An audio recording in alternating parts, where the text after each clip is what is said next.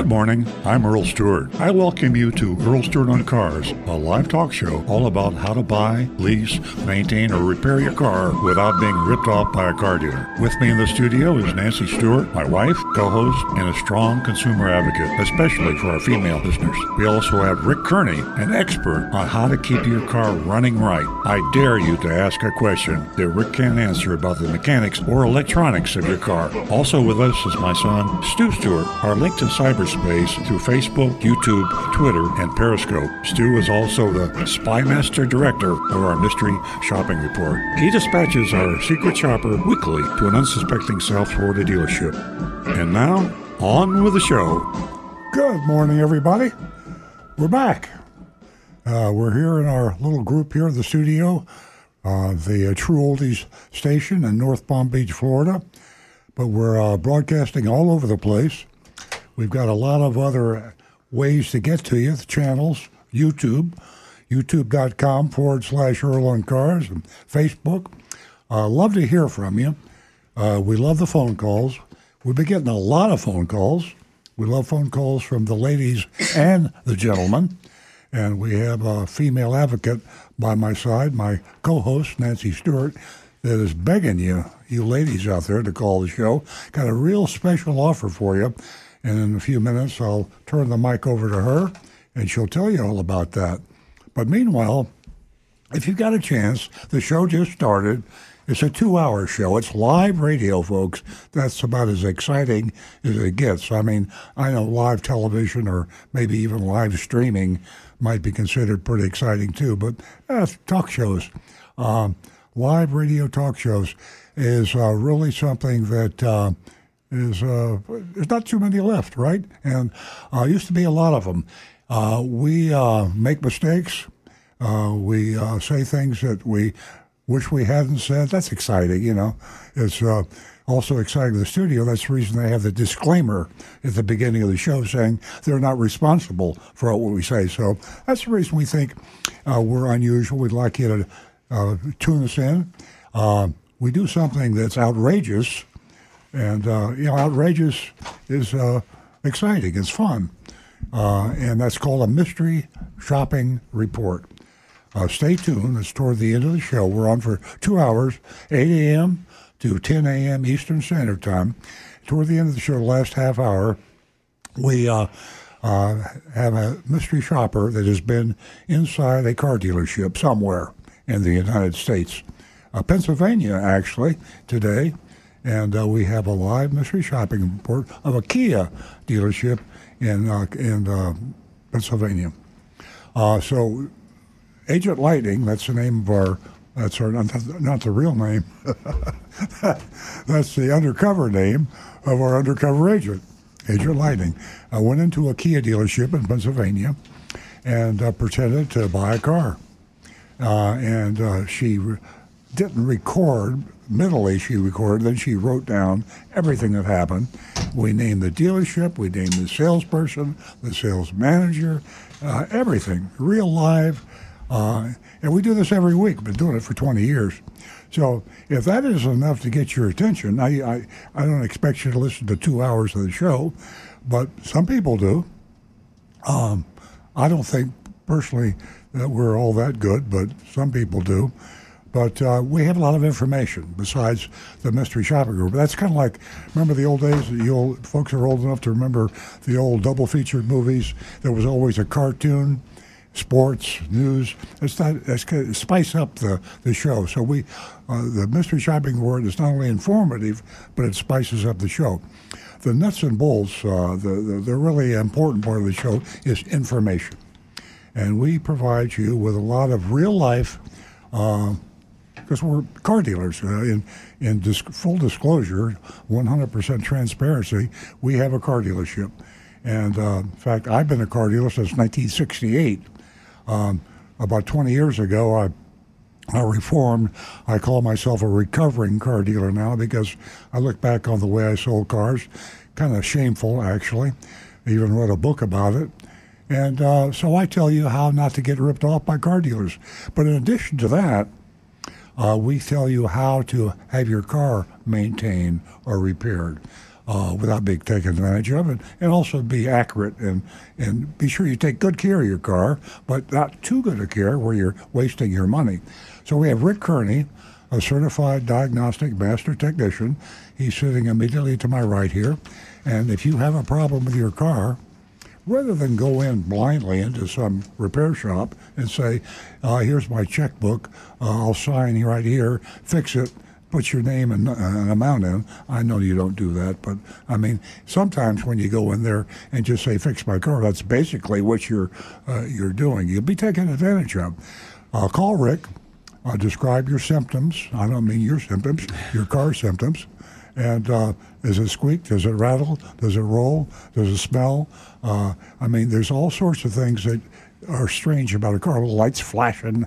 Why is that light flashing? And that you you know what I'm talking about. So describe that as accurate as you can. You can even send us an audio clip if you want to. You can send it to youtube.com forward slash Earl on Cars, and uh, Rick can uh, listen to it or send him a video clip. You'll watch it uh, or the description and he can save you a ton of money. I mean, we've had a lot of people uh, call in very, very worried about their car, thinking about trading it in, selling it, or spending a lot of money on it. And Rick says, just don't worry about it. That's not a problem. That's normal. I mean, it's it's not going to go away, but if you can live with that tick, tick, tick, it's not going to. So you might get really good news, save yourself a lot of money. On the other hand, it might be the other way. You know, that could be serious. You need to get it checked out and you'll hear what Rick has to say. Really, really good information. Rick Kearney, and you can call Rick directly at 877 960 9960 or call me or Nancy or Stu, my son, sitting across from me, uh, and uh, ask questions about buying a car or leasing a car. 877 960 9960. Write the number down, please, if you haven't got time to call and if you're not driving your car. Uh, if you write the number down and you're listening, you'll probably have a question. I mean, uh, everybody's got questions. We have questions. We learn from you. Um, we have a text number, 772 497 6530. A lot of people get a little bit nervous about uh, live radio. I don't blame you. So if you prefer just to text us, we might not get to it in the next 20 minutes, but we'll get to it before the end of the show, and we will address your text. And the text number again is 772 497 6530. Uh, I love the anonymous feedback number. And if I don't talk about it because nobody else has this, I don't think, except us, well, that's not true. Uh, a lot of blue chip companies use this number or this URL. It's a web link. And uh, you, you, get on this web link and you can communicate with us, ask us questions, you can attack us, you can uh, uh, swear at us. You can give us information. You can do anything we, we want, and we don't know who you are. It's totally anonymous. Ultimate privacy. Privacy is the key word. That's uh, that's uh, as a buzzword. Privacy. Not enough privacy. Well, we're giving you total privacy with your anonymous feedback.com. Y o u r a n o n y m o u s feedback.com your anonymous feedback.com and we will address those issues and you can be as candid as you want. Some people use it just to ask a question they tell us who they are anyway. I mean it's a good way to get through. It's about like a text if you don't want to be anonymous but we cannot find out no matter if you it, when you send it in we don't know where you send it from. It goes through a screening machine of some kind that uh, you, you, couldn't beat it out of us because we don't know your name or identity. We don't know where you are, who you are. Your anonymousfeedback.com. Okay, I'm going to give that number out one more time because we prefer the number. Uh, Nancy Stewart to my left, she monitors all the calls. They go through Jeremy in the control room and they go on her laptop and she sees who's calling. And we have a limited number of lines, about five and so we address the calls immediately. So if we had a call waiting now, Nancy would tap me on the shoulder or throw something at me, and I'd look over at her, and she would put you on the line. So you don't have to wait that long. At least we're trying very, very hard. 877 960 9960. 877 960 9960. And as I said, here's a very special offer for you ladies that are listening. If you haven't listened to the show before and you are female, you have a really, really cool offer that Nancy's going to tell you about right now. Thank you. Good morning, everyone, and welcome to Earl on Cars. You're going to have a ball for the next two hours and learn a lot, and we learn a lot from you. You are a big part of the show, and we thank you for joining us. Uh, I'm going to start off with Earl's latest column uh, that you would most enjoy, and it's most common mistakes servicing and repairing your car. You can go to Earl on Cars and you can read the column, or you can uh, find it in the Hometown News or in the Florida Weekly. So it's a great read, as always, and there are so many others on uh, that uh, website, Earl on Cars. Uh, ladies, this morning I have $50 for the first two new lady callers. Give us a call and win yourself $50 this morning. And, um, you know, some of the things that I talk about week in and week out is doing your homework. So important. Uh, because unfortunately, walking into a car dealership with no plan in place, it just leaves you wide open for potentially unsavory sales tax tactics. So uh, do your homework, find out what you want, what you can afford, and uh, there's no place like Consumer Report to go to, first of all, and also Edmunds. You can go to edmunds.com. You can go to Kelley Blue Book.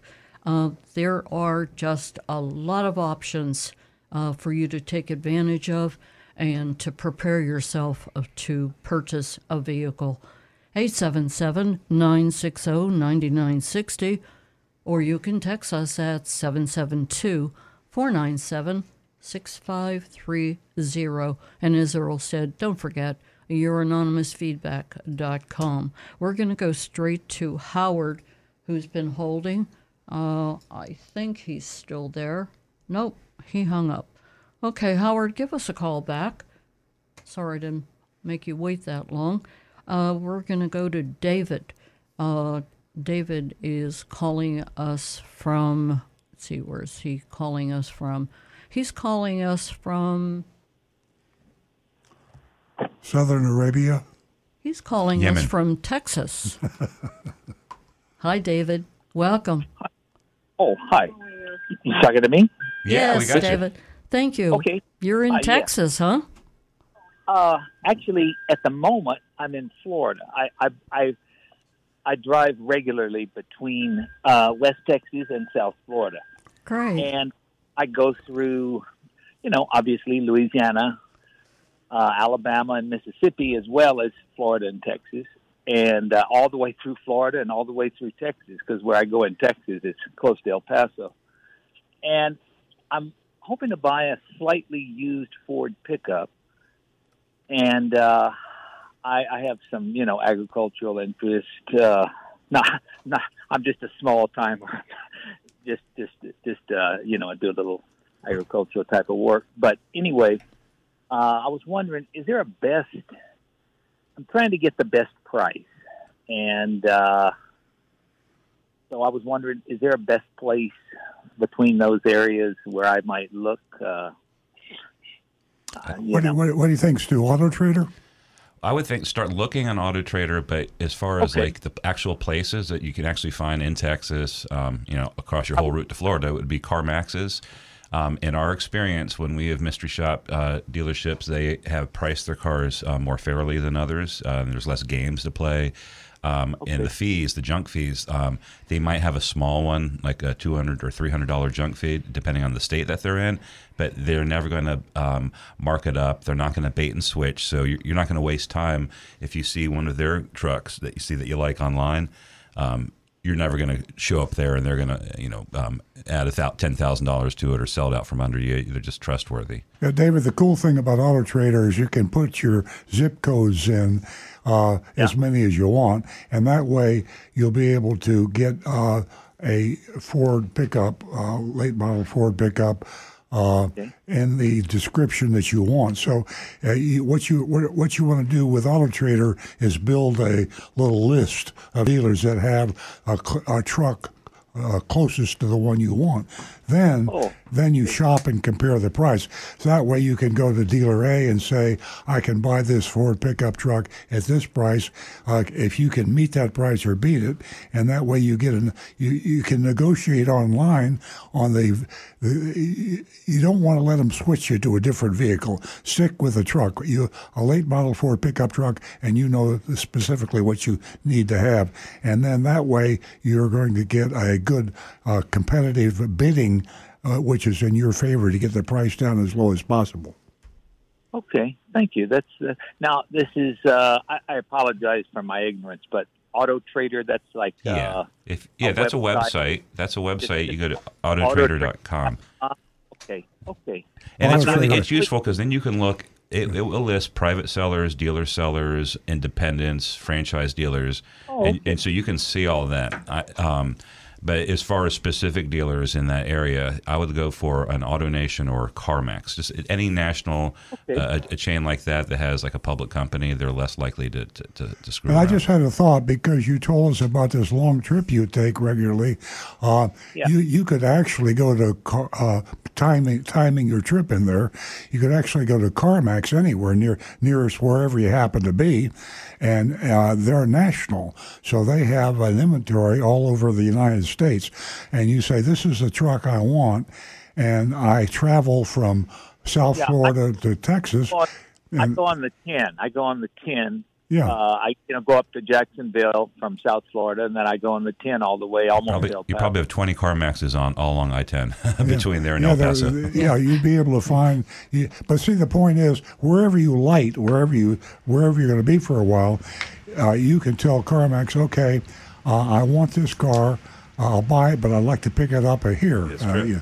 And uh, so that would give you a huge advantage over most people because uh, you know the transportation and the uh, uh, you, as long as you're sure you can take care of the car you're driving, and they'll buy the car from you, uh, so you could trade your car into CarMax there.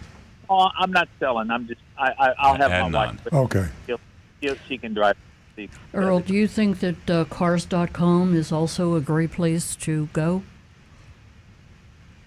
Earl? No, I don't. Th- I think CarMax would be a lot better. Yeah, Okay. yeah. Uh, uh, Rick has got a point here that uh, he's been trying to make. whatever place you happen to pick, try to find Yeah. a, a, a local independent shop near there and Yeah. cut a deal with them to bring the truck over there and have them put it in the air and give it a thorough inspection. Uh, You know, get a get a price quote from them is what they'll charge you for it.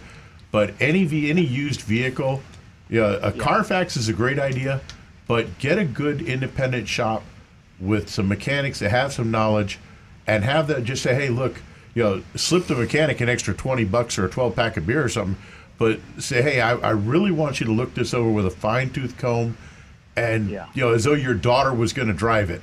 That way you know you're going to get a quality vehicle. Okay. Okay. Did we answer your question?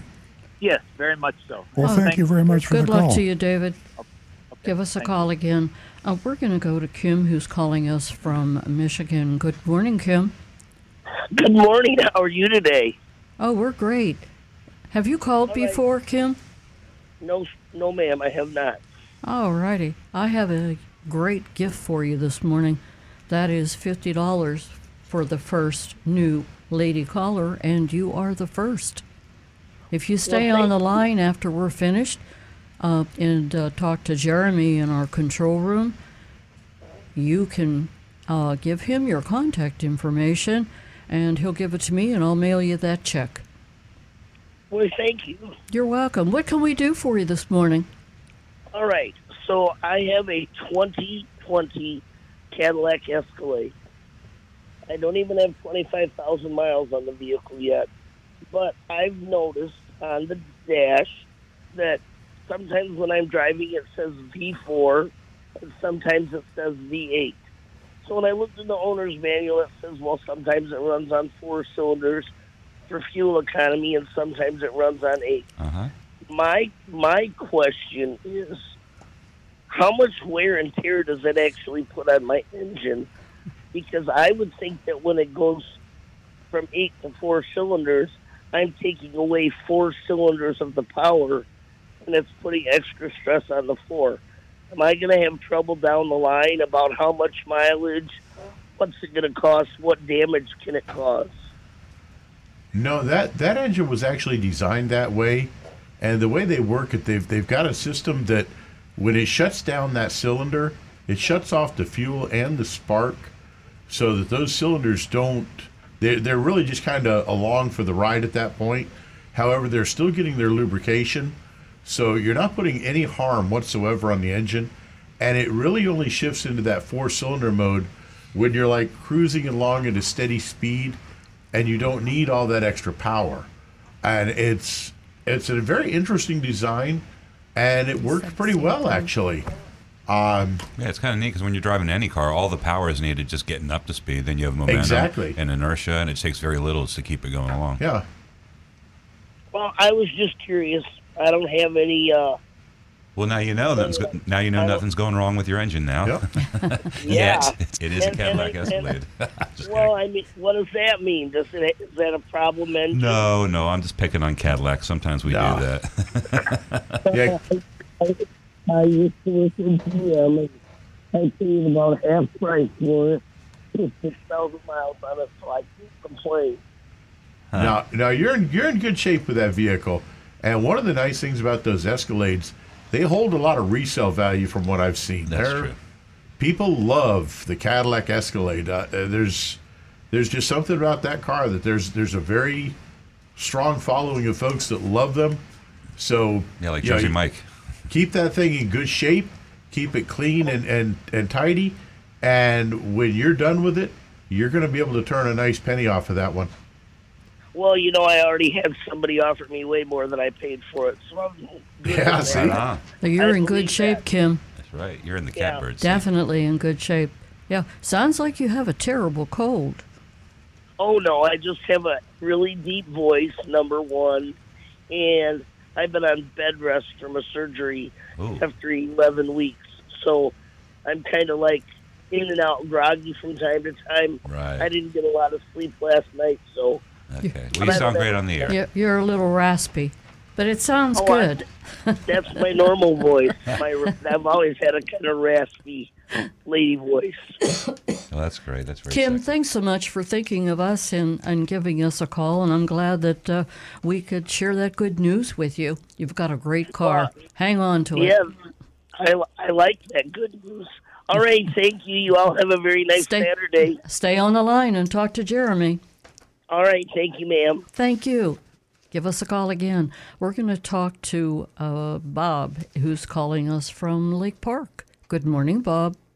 Good morning. Good morning. Happy uh, Washington's birthday weekend. Oh yeah. Ah, Uh, uh, and I remember when I was younger. When I was younger, we used to get off from school for Lincoln's birthday and Washington's birthday. I remember that. as isn't well. that the truth? Yes, I used to have indeedy. two They days. combined them. It was a tragedy. Yeah. Well, I have another another horror story about a service experience. All I have a friend of mine. I have a friend of mine. I sent. Uh, he bought two cars from Mo- Mullinax, uh, new, a Ford Ranger truck and a, a Ford Edge, and they've had the they have had the vehicles for a couple of years. They live up in Palm City, so they're having a problem with the transmission on the Edge, and they uh, they originally because they live up there, they went over to uh, Essential Ford first uh, to see if they could, you know, take it in. Uh, uh, John Stewart,'s son bought that dealership, by the way. Okay, is that uh, when they, changed it to um, from uh, Vantage to Essential? the name? I don't yeah, know. yeah. This, recently it was a name change, so I, I guess that might have Yeah, coincided. well, his yeah, Stewart,'s son bought that Okay. dealership up there in Stuart. I think yeah, they are. yeah. Yeah. So they they told them that they were, you know, they really were all backed up, and so they brought it back here to Mullinax, where they bought the vehicles, and uh, they gave them the same story. They said they only had one technician that works on uh, that particular issue, and they were they had 15 other people in ahead of them. Is, was it a they had- recall issue? Because that makes No, no, Oh, okay. no, it's a trans- transmission. Okay. and on an edge. Uh, the vehicle's a few years old, and uh, and, and they had no loaner cars, so now they have to go out and uh, they had to go get a, rental, um, and they rented something around here because his wife works over here on uh, PGA Boulevard. But my question is, uh, is this endemic of all the dealerships? They don't have uh, people that can work on these cars.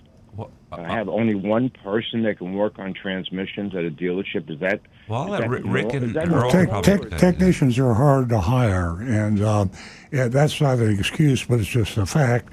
And uh, you know, it's uh, more and more people now are deciding not getting into the trades, and uh, I guess more and more tend to want to go to college and get a, a white collar job.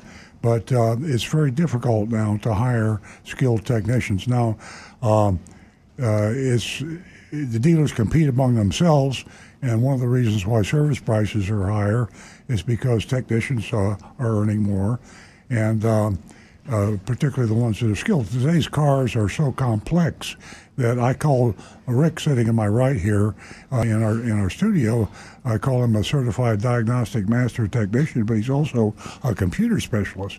Uh, he's in school almost, uh, I say constantly, but two or three times a year.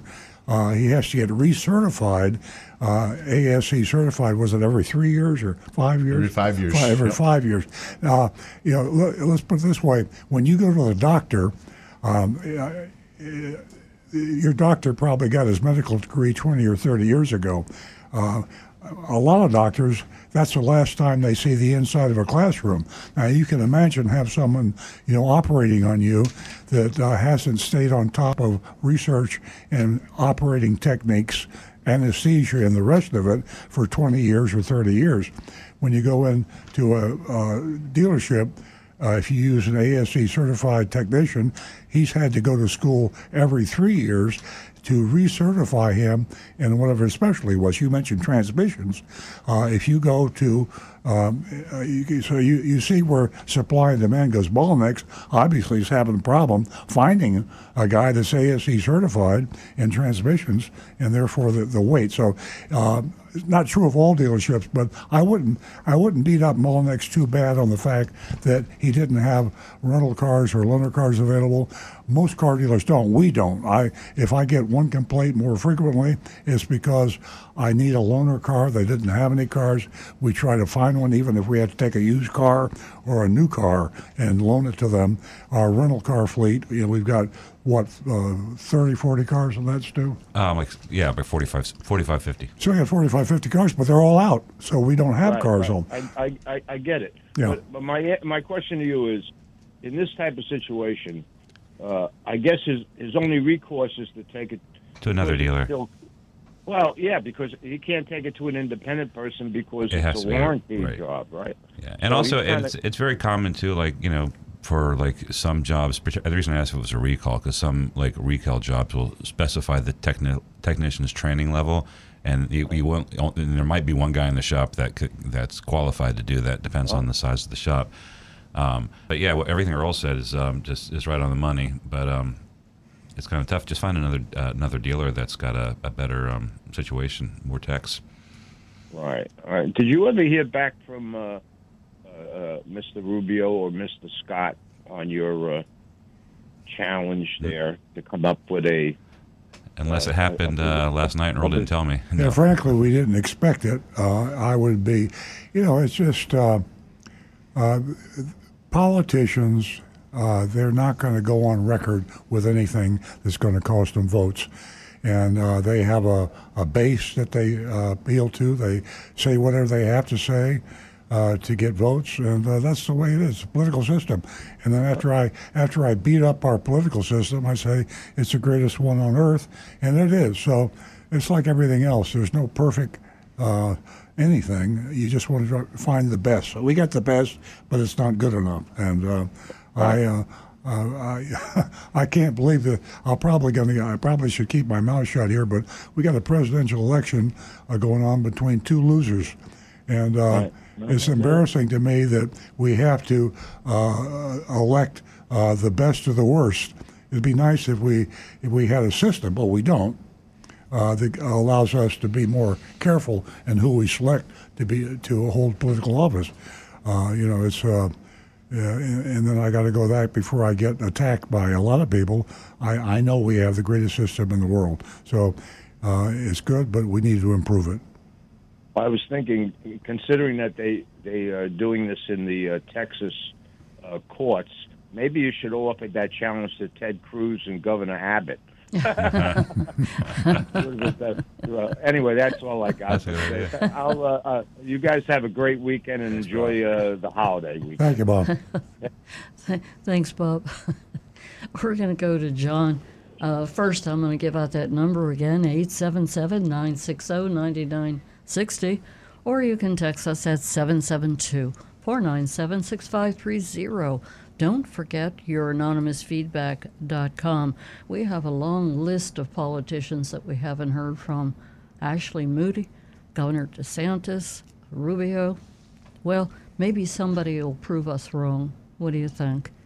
We're going to go to John, and he's calling us from West Palm Beach. Good morning, John. Hey, good morning. Good the uh, wanted to respond to the lady in Michigan about the Escal- Escalade. Um, I had a 2003 Honda Odyssey with the the variable engine, the EcoBoost, Mhm. uh, where it dropped from six cylinders to two or whatever it was, and no problem whatsoever. Greatest van I ever had. Uh, loved that Honda Odyssey. Well, good. I'm glad. only I hope she's listening. she seemed a little nervous. the, but after 75,000 miles, uh, the engine mounts had to be replaced. And they told me the reason why the engine mounts had to be replaced was because when the engine uh, made the transition from six to four to two or whatever, you had the vibration in there. And when I think engine and motor mounts, I'm thinking two because it's old school back in the 60s and 70s. Well, the Honda Odyssey has six engine mounts. Two of those engine mounts are like great big round rubber seals and has ball bearings in them, and that's what would take up the vibration uh, or the transition from the six to four to two. And those came in. Now, when I bought motor mounts, they were like six dollars and fifty cents, and I only needed two of them. This I had to replace six of them. Two of the motor mounts were seven hundred and fifty dollars Wow. each. That's, that's the only drawback. And Wow. I and I tried. To It's like they it did that say, for the dealers. Yeah. Well, the well, we took it to independent who changed it for us. Uh, I didn't take it. I didn't take it back to the dealer because it was already out of warranty. Yeah, yeah. Um, so, anyways, uh, and that's a job that I wasn't willing to tackle on my own. Um, so, anyways, the uh, I don't. Real quick, are they are these are these uh, that were the Odyssey motor um, mounts? Were they this like the same you know as as traditional ones, or is any, are they specialized? Was there a reason that I mean? No, just those two. The other the other four motor mounts were just you know connected to the frame. Okay, and that. But the those other two motor mounts that it, it, it was like a wheel bearing and had uh, a, like a rubber seal on the inside with three ball bearings Mm-hmm. type thing, you know, and those wore out, and those were very expensive to replace. okay, And I, I tried to get it done under warranty work, but they said, hey, you know, this is just, it's not. And I don't know if they ever resolved it or if they ever had some way of fixing it or because, eh, you know, if I replaced the motor mount, it was because, well, you know, it, back in the 60s and 70s, because the engine broke it because it was twisting Oh, yeah. uh, is the way I drove it. And uh, so, anyways, uh, that that was if if anyone that's listening, if you have one of those variable cylinder engines, it's very possible that you could You have could problems some- later on. later on, But, yeah, it- vibration issues. but and that's what I and that's what I was told because of the transition Okay. through the things. But anyways, How long though? I mean, did it t- take to get that point? uh, it, it happened at seventy five thousand miles. Okay. All right. Thanks. All right. Got it. All right. And, the and the van would have went under 150, but we we wanted a new vehicle, so we you know otherwise it was still kept going because Yeah. Yeah. Right. Yeah. Thanks, John. That's really cool. You know, some of these things with the cars, um, like the um, like that two, that four cylinder down, or the you know like that Eco Boost and the and the Smart Stop that stops when you're there. It's it's strange for people. you know, the idea that you can tell the computer to turn off a couple of cylinders or stop the engine altogether and then start as soon as you touch. It's very new stuff, and, and a lot of it is kind of uncomfortable and, and feels weird and makes weird noises in the car. And I hope they do improve on that sort of thing. That start stop feature to me was, I, I understand the idea behind it, but in practice, in the real world, Yeah. that is such a horrible feature. And the fact that the the starter and the battery both have a lifespan that is programmed into the car, and they have to be replaced at a certain time, and it will actually give you a warning that you have to. There's time to replace those, and they're expensive. They're two or three times the cost of the parts for a normal car that doesn't have that feature. Sounds like the motor mount issue. Yeah. I smell conspiracy. De- definitely. Hey, John, thanks for uh, giving us a call this morning. You're welcome. All right, see you later. Hey, Thank John, you. thanks. Here's a, here's an interesting uh, thing on the Cadillac Escalade. I'll hold it up for you people streaming it. Uh, it's funny how cars can have Emotion. poor reliability, but the owners love them. And it, it's cars are an emotional thing. You love your Escalade, but reliability wise, it ain't so good. Uh, it's there's a lot of cars exactly like that. Uh, the number one uh, car in people love more than anything is a, is a Corvette. Well, the Corvette is not that uh, reliable compared to a lot of others. So, uh, when you buy a car, it's fifty percent emotion and fifty percent. Well, you love your Model S, your Tesla, and um, but you talk regularly about some of the issues you have with it. Exactly, You look yeah. past it because Yeah. The cool thing about it is really cool. Yeah, I mean, I, I got. You'd be surprised. There's not a day goes by. Nancy and I this morning had a problem with a Tesla. Uh, the other day, uh, we couldn't get a window down. Well, the reason we, the reason the window wouldn't go down is because we'd been inside a building and we left the car in the parking lot and we had it in doggy mode. We got back in the car and uh, uh, we wanted to put the window back up, and the window wouldn't go up. Well. It won't go up when it's in doggy mode. You can't move the windows in doggy mode. Can you just tell the car to go out of doggy mode?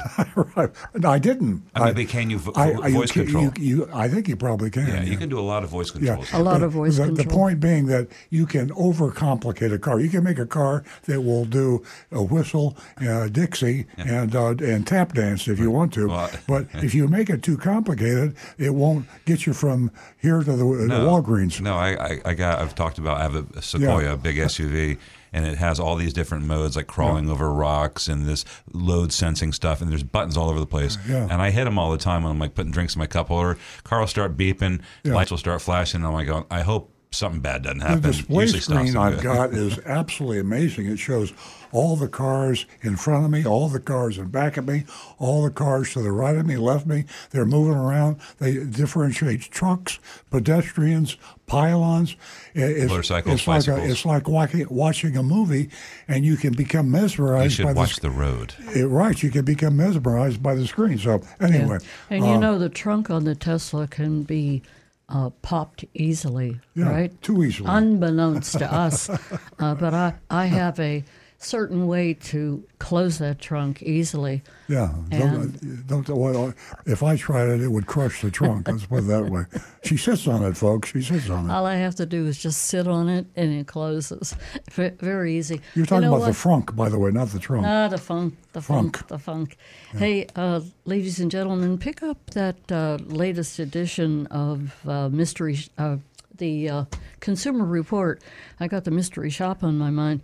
Um, yeah, the mystery, this uh, Consumer Report is uh, really interesting. It's the uh, March edition, and uh, it has all the top rated cars, SUVs, trucks, and it also goes into some detail as as far as the most and the least satisfying models in their class.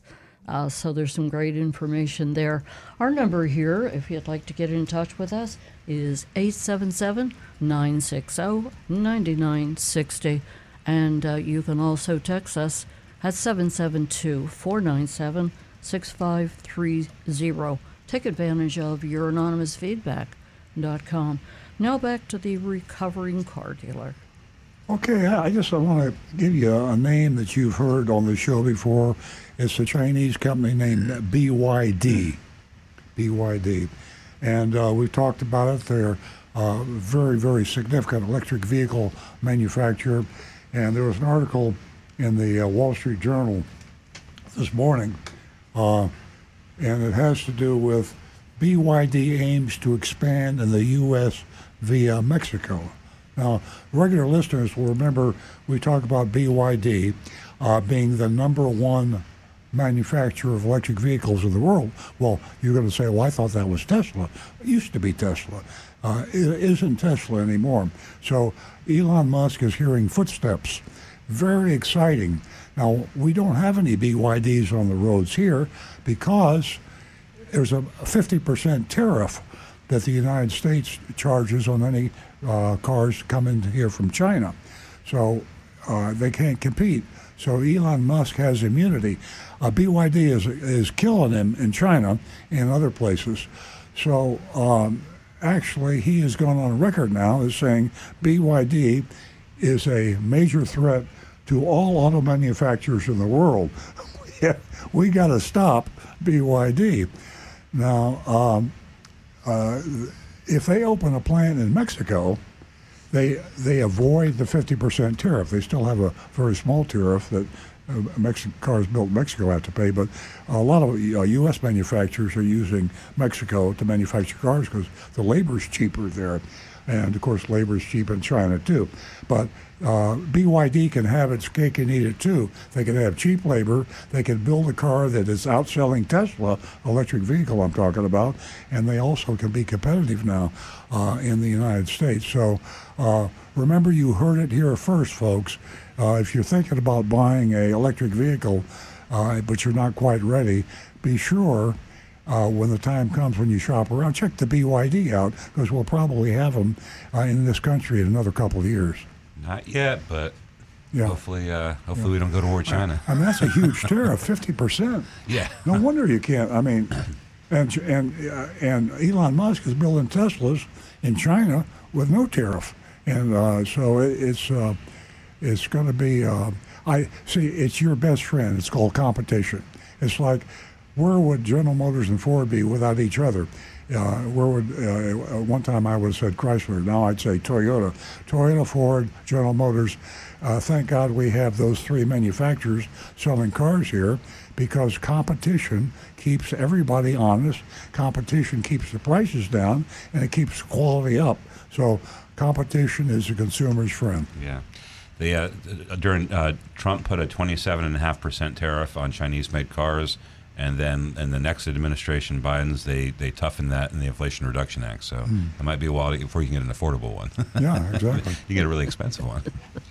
Okay, we 877 960 9960, or you can text us at 772 497 6530.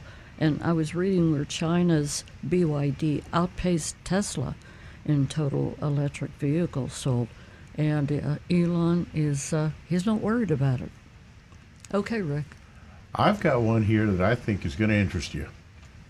Um, oop, I just, where'd it go? Ah, sorry, I suddenly minimized my window somehow. okay, uh, this is from Donovan. He says, Shell, Shell Oil Company, last week closed all of their hydrogen fueling stations abruptly and permanently.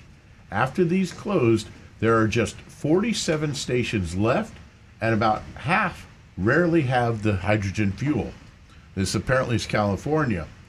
A lot of Toyota Mirai and Hyundai Nexo owners are now really not happy because they're struggling to find fuel for the vehicle they bought. Yeah. A lot of them say that Toyota and Hyundai need to buy back these vehicles because they were sold something that they cannot refuel. It's another example that hydrogen may not be the fuel of the future for consumers. Hydrogen has gotten very expensive over the last 18 months as these problems have come in. Today, it costs about $150 to refuel a Mirai. And he goes on to say, uh, let me get down to this next section where he's got, he says, uh, speaking of BYD, BYD will be the largest automaker by the end of the decade, he's predicting. Yes. They are going to build in Mexico, and they're already a top seller in South America. BYD has their software development in California. They're not stupid. They make some of the best batteries and make a very good product. That's where they started. Yeah. He personally drove a BYD Seal in Europe. Really? Apparently, one of the models that they have. Oh, so darn. I got to say, and Donovan has been like right on the money with a lot of his information. So this could be something to really watch for. Yeah, uh, the I think the CEO is named Wang. He's he's uh, uh, Chinese. He's uh, uh, a, a scientist by education, scientist and engineer, and he he was building this amazing battery, the best battery in the world. That's what got uh, Warren Buffett uh, interested in, in BYD. And Warren Buffett, as you know, is probably the greatest investor that ever lived and uh, and also probably the richest investor that ever lived. And he bought uh, BYD uh, stock um, years ago, 10, 12 years ago, uh, when they were just a battery manufacturer. So they decided, well, if we can build these great electrical batteries, then Wang says, let's let's try to build a car. So he built a car, and they laughed at him because it was kind of a piece of junk, but he kept on persisting, and now he's got something that's going to possibly knock Tesla right out of the saddle. And and the he cars might just get the whole world on his, on his yeah. side. And the cars are cheap. They're small. It's a good strategy. Yeah. competition, competition, competition. Thanks. Donovan. Donovan always has a lot of information to share with us. 877 960 9960, or you can text us at 772 497 6530. We have our regular caller online from Jupiter Farms, and that is Frank. Good morning, Frank. Well, good morning to you all. Welcome. Yeah, thank you so much. It's always a pleasure to hear your show and have a Saturday morning and have Thank maybe you. a little Oh, thank you. listening. Um, this last week, we went in to have the wife's um, SQ5 Audi has its two years service, which included an oil change and checking things out. Car has only 14,500 miles. And um, they're already saying, oh, by the way, it's an all wheel drive. So here's our first question. It seems the front tires have worn out quicker than the rear tires, and they say now we need to replace tires.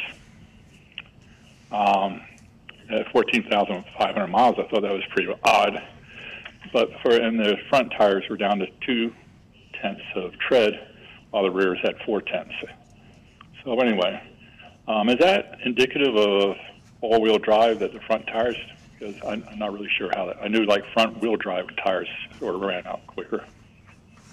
Well, even with the all-wheel drive, uh, the front of the vehicle still got the majority of the weight for the engine and transmission, the way they're located.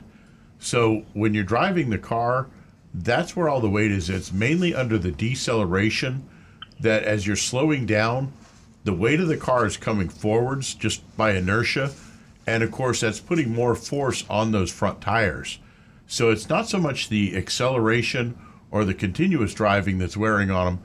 It's when slowing down is where you really get most of your tire wear occurring because that much weight pushing down on the tire while it's slowing down causes that increased wear. Um, have you been rotating the tires regularly? Well, I would have thought they did that during the first service, which was last year, but um, I don't believe they did. And I, I took it upon that, that that's what they do during one of these, you know, very expensive oil changes and things like that. Right. you know, Well- like, and they didn't rotate them this time either. Yeah, one one of the fir- one thing to to bear in mind as well is when you get a car brand new from the factory, all manufacturers do this. They have certain tires that they get from the tire companies. Uh, they're ones that you cannot buy. They only come on the brand new cars, and they're a softer compound tire, so that when you drive that car off the lot, it's like riding on a marshmallow. It's smooth, it's soft, it's comfortable, it's nice. And then you've driven the car for a couple years, you got some miles on it. Now your tires are worn out, it's time to get new tires. And now you're looking at the price of those tires and you want the best quality for your money. So you're going to get tires now that the tire manufacturers have designed to get the highest miles that you can get and they're a little bit harder compound. They don't ride quite as nice or smooth, but you don't really feel it because you're concentrating on getting the best bang for your buck on those tires now. So it doesn't matter that they don't they aren't that soft, squishy, brand new car feel because the car's gotten broken in a little bit. Um, so the first set of tires are always going to wear out a little quicker, anyways. But what I would recommend is actually now this this does bear in mind the tires front and rear have to be the same size, and there are some few cars out there. The back tires in front are different sizes. As long as they're the same size, you can rotate them and just stop in at like a tire kingdom. And it's like 20 or 30 bucks to have your tires rotated. And by doing that like every three to 5,000 miles, you'll increase the lifespan of those tires quite a bit. Oh, okay. Three to five thousand. Yeah. Okay. Well, Yeah, you- something to do there. There. And, and Audi, of course, is going to charge you an arm and a leg for their oil change and their tire rotations. Uh, they're very proud of their service. They're very proud of their people, and so they and of course they, you know, they're Audi, so they want to charge you everything. Uh, you can go to a local independent shop and have that exact same work done at a much much discounted price and get the same quality uh, talk with the shop, make sure they're using a good quality filter and quality oil, and that they're going to stand behind their service, and always save your receipts from it. So that way, if something occurs with the car in the future, and you have to go in for warranty work, you can say, "Hey, look, I had my oil changed here, here, here, here. I had these services done. Just because they weren't done with your manufacturer, your service department, they were properly done, and that protects you in the long run." Okay. Here's one more question with this, you know, checkup. They um, said the um, EFI, the engine, um, I guess the fuel injectors. Yep. It needs that cleaning service, and it said um, it needs. It says immediately. It requires immediate attention. The system injects fuel into. your- Well, you know what an EFI is. How can how could that? If I mean, we're buying we're buying our gas at Costco, I would imagine that that gas must be all right. It's not Shell Super Maximum Cleaning Formula, but is that something that could actually need cleaning that early in um, in a car's life? Costco is a top tier fuel, perfectly safe to use. And what I would recommend first is go, uh, look in your glove box for the manufacturer's recommended maintenance schedule. And if that EFI service is listed in there, that factory Audi says it should be done, then you should go ahead and do it. If Audi, the, the manufacturer, doesn't say it, it's the dealership just trying to throw some fluff on you. They're just trying to, to squeeze some more money out of you. Frank, thanks for the call. We got a couple callers waiting here, so Oh, no problem. if we've answered all your questions, we'll move on. You, you did. You all have a wonderful day. Thank you, guys. You too, Frank. Thanks, Frank. Have a great weekend. We're going to go to Howard. Um, Howard gave us a call earlier, and uh, we were unable to take his call. Howard, good morning. Thanks for calling back. Good morning. Nice uh, talking to you guys. Hope you're all well. Uh, I know it's going to rain later on, but so far we can enjoy the morning. Um, I have a question about about tires also. Why don't we used to crisscross tires? Uh, why don't we do that anymore? Radial tires, uh, steel belted radial tires. If you swap them side to side, you're changing the direction that that tire is spinning, and it's very likely you will create a pull to one side or the other. Uh, we have cars come in all the time to the shop. They say my car is pulling left or it's pulling right, and I go for a test drive and say, "Yep, okay, it, it's definitely got more than it should have for that Rick, uh, road de- crown." uh, describe specifically what a radial tire is versus the previous uh, design. Okay. Uh, it used to be the, the body of your tire, you have the rubber tread, and then underneath it, you had these polyester belts, and then you had another rubber seal inside that would keep the air inside the tire. Those polyester belts were laid down basically in just a straight pattern, and when they switched over to what were called steel belted radials, they actually have them in sort of a crisscross pattern and the tires will develop a set and as you're as it's rolling it'll actually begin to drift one way or the other and there's also something that's called tire conicity and if you were to look straight down on the on the tire straight at the tread although you really won't be able to see it one edge of the tread is going to actually be a larger diameter than the other it's kind of looking down like at a cone shape. You'll it's so minute you won't see it. But what happens is when we put the tires on your car, as you're rolling down the road, if both of them are cone shaped and going in the same direction, that that pointed end, it'll make the car drift or pull.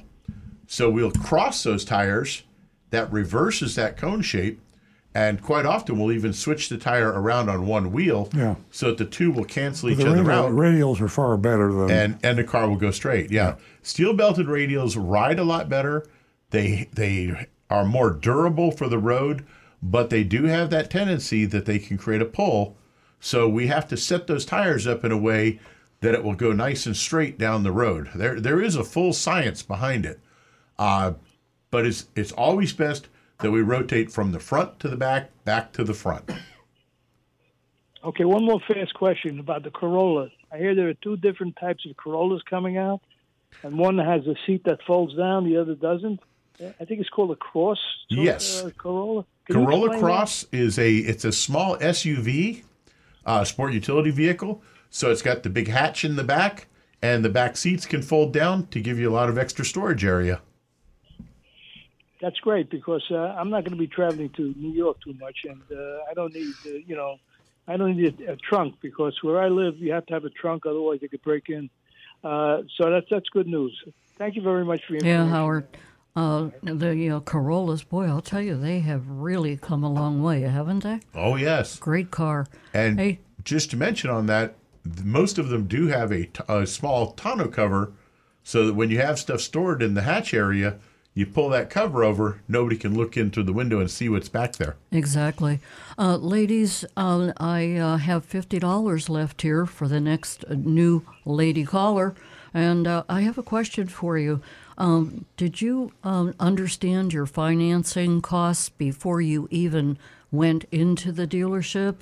It can be very confusing, and uh, it's a good thing to look into unless you're paying cash. Uh, so give us a call, 877 960 9960. And we're going to go to uh, John in Palm City. Good morning, John. Good morning. The Welcome. topic came up this morning of hydrogen.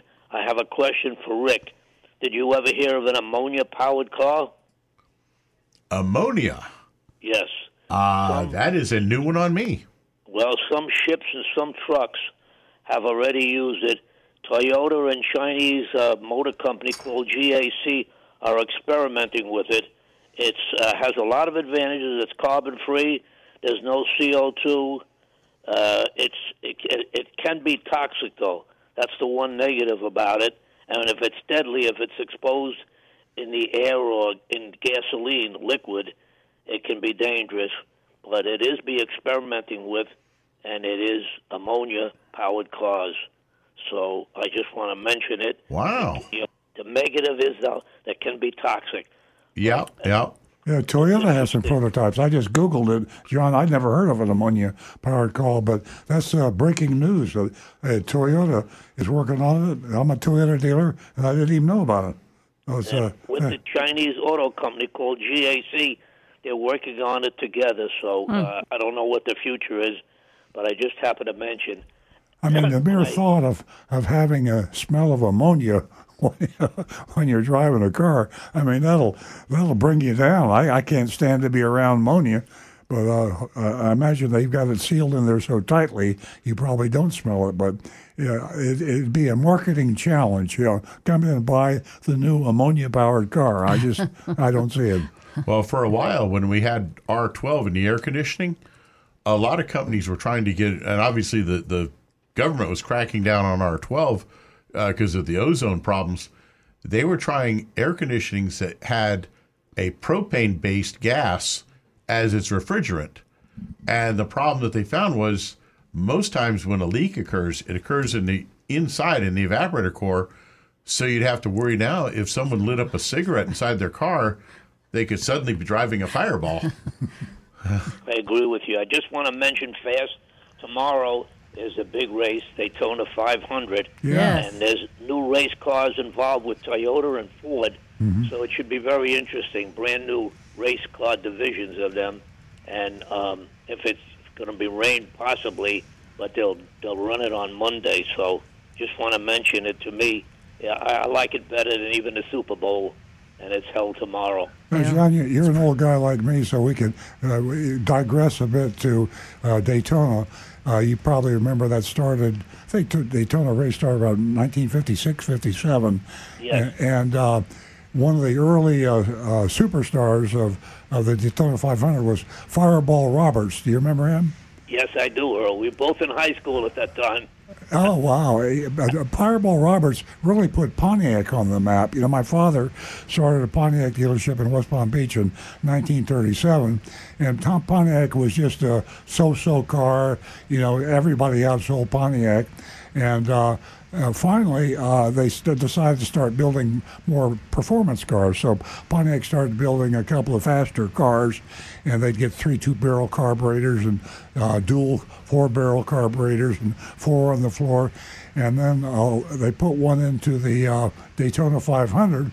Fireball Roberts drove it and won the the uh, Daytona 500. And from that point on, Pontiac soared in sales from nowhere. They were at one time challenging, at that time, this is how long ago, uh, Oldsmobile. so they, I think they got number two to Chevrolet. Uh, Pontiac was third in sales, probably from 14th to third, just because of the Daytona 500. And for many years, they were number three car seller, Yeah. Pontiac. Yeah. And you, you bring nostalgia. My favorite car ever, ever, and I think you owned it, is a 57 Pontiac tri-powered or, or uh, fuel-injected Oh yeah, yeah. Triple, uh, triple two barrels. Well, I, I had a, uh, I had a 1961, uh, four on the floor, uh, three two barrel carburetors, and at that time I think I was the the fastest wheels on the road. I said I'm reliving my childhood now with my Tesla by being having the fastest wheels on the road. Those were the days, my friend. Yeah. Hey, hey, John, did you see um, the ma- mature men that they interviewed uh, on the uh, out at uh, Daytona yesterday? And they were No, talking a lot that. about Bobby Clark and uh, the good old days. I didn't see that, but it's the youngest people now that are drivers. If you looked at the, uh, the lineup, yeah, exactly. the youngest people, I think, in history, which is great. Yeah. The youth is involved, and it's very important that uh, racing is for safety. And a lot of things, seatbelts and all, have been developed. I used to remember when I was a young person, I went out to the stock car races, and in those days, the stock cars had seatbelts in them when nobody else heard of it, Yeah. and they weren't uh, required by the automobile manufacturers. Yeah. Amazing. All right, guys. Thank you, Let's John. go into the shopping report. Oh, thanks, John. Have a great weekend. 877 960 9960, or you can text us at 772 497 6530. Uh, Ladies, I do have $50 here for the next new lady caller. Give me a call, and uh, you can win yourself $50 today, and you can share some information with us. Uh, and uh, we would love to hear from you. We're going to go to Brian, who's calling from West Palm Beach. Good morning, Brian. Good morning. First time caller. Been listening for a couple years. Thanks for taking the call. Oh, thanks for listening. So I have a 2018 uh, Chevy truck and a 2019 Chevy truck, and both infotainment screens have failed. Uh, and speaking with many of my friends that also own Chevy trucks, there's got to be one out of every two. Unfortunately, I have two out of two uh, failures on the infotainment. There was a uh, class action suit that was brought and failed. So my first question is, what kind of makes a successful class action, and why did this fail? Oh, as far as uh, uh, um, uh, what was the question? He's uh, what makes a class action lawsuit when you've got a, a, a common failure in a vehicle? Oh, okay, okay. I'm and sorry. they they had a class action lawsuit, but it failed. Yeah. Yeah, it, yeah. What typically causes class action lawsuits to fail is you can't get enough people on the class action. You have uh, you the, the the court the, the judges require that you have a certain minimal number of people. I, for a long time, have been trying to get a class action suit against car dealers for for hiding fees and adding them to the advertised price. Uh, the attorney general and the regulators won't do anything.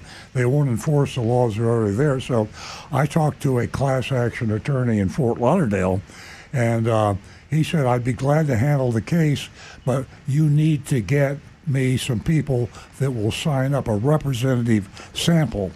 Um, the lawyer himself is not supposed to do that.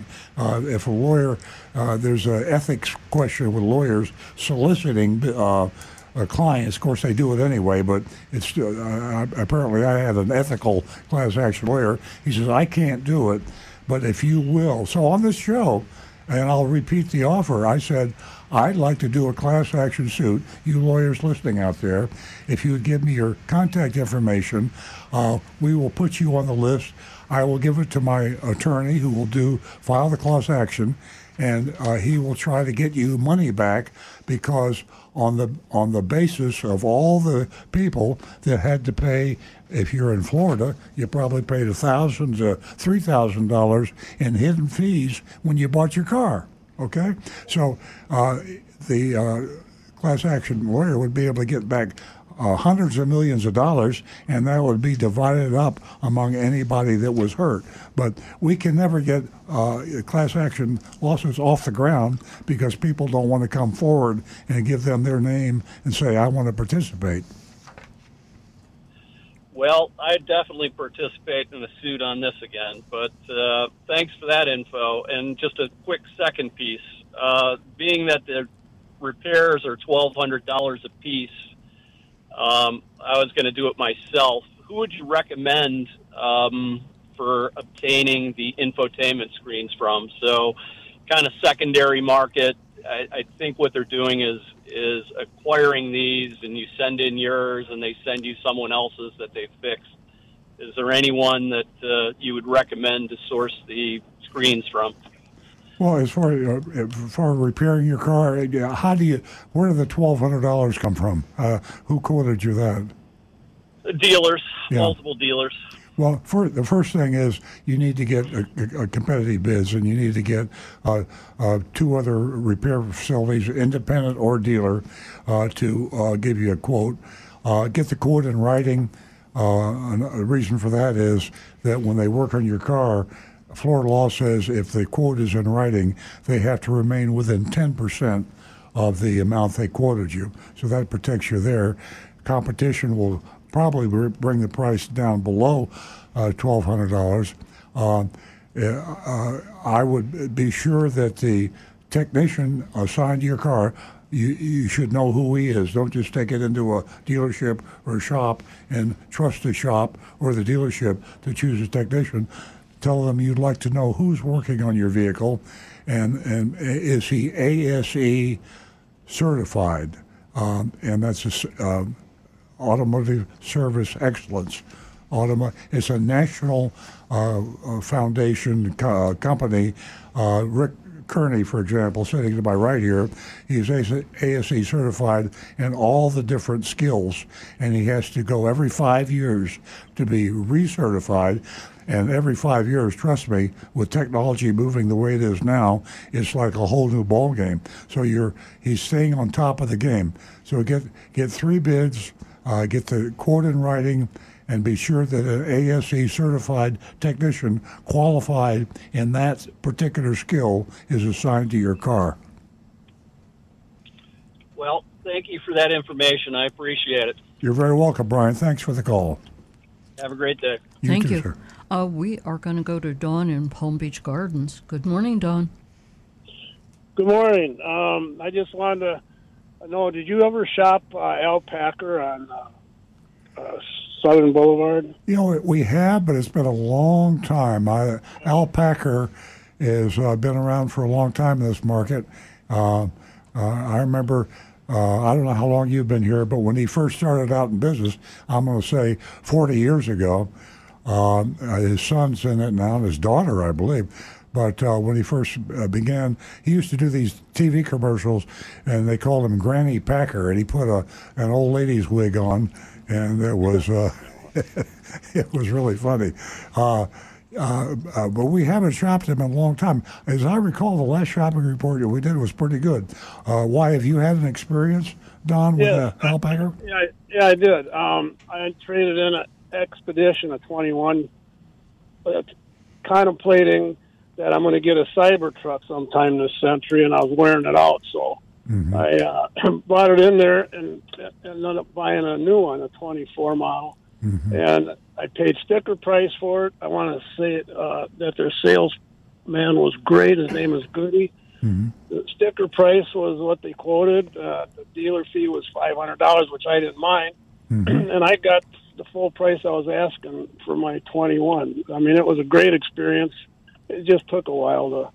Well, that's great. Uh, I really appreciate you doing that. We don't get uh, too many phone calls for probably obvious reasons, uh, commending dealers, but we we want to be unbiased. We you know we're not here to put dealers out of business to embarrass them.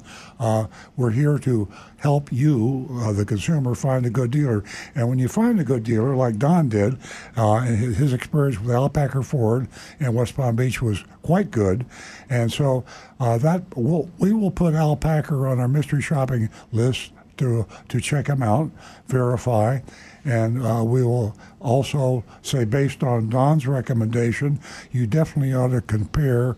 Uh, Al Packer Ford, if you're going to buy a Ford, uh, the recommended dealer that comes to mind for buying cars is Mullinax. Although we've had a couple of calls from, the same person uh, whose friends have had bad service experience with Mullinax Ford, but sales experience has always been excellent. So you got two Ford dealers. So you people out there thinking about buying a Ford and you're in South Florida area, check with Mullinax and check with Al Packer. And thank you very much, Don. Yeah, you might remember I was the one that helped you buy get your Tesla. I talked you into it. You told me one time. Oh yeah, yeah, absolutely. the, the red one, your your plaid. But anyway, uh, after I had this experience, bought this car. Guess what happened the next day? Right. I got my notice from from uh, Tesla. that I'm going to get my Cybertruck in six weeks. Very good. Wow. That's Very good. great news. I just need to hold on to that car another day, and I wouldn't have to trade it. Yeah. So anyway, Yeah. Anyway, Don, that's thanks for the news. call. you bet. Okay. Thanks for all the information you shared with us, too. Uh, we're going to go to Rick. we're going to get some texts and some uh, YouTubers. Well, we, as our tradition is, we will start right off with Anne Marie. Uh, she says, Good morning.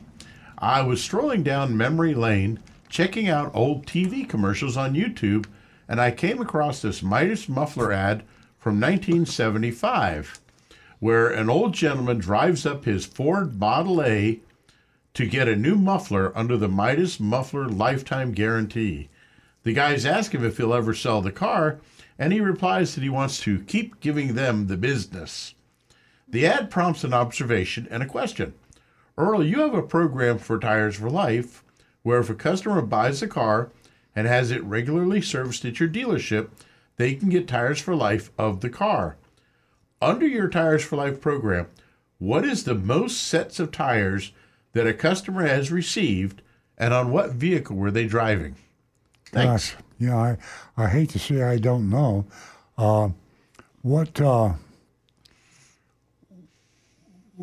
typically we're replacing the factory tires, which uh, Rick you re- uh, referred to earlier.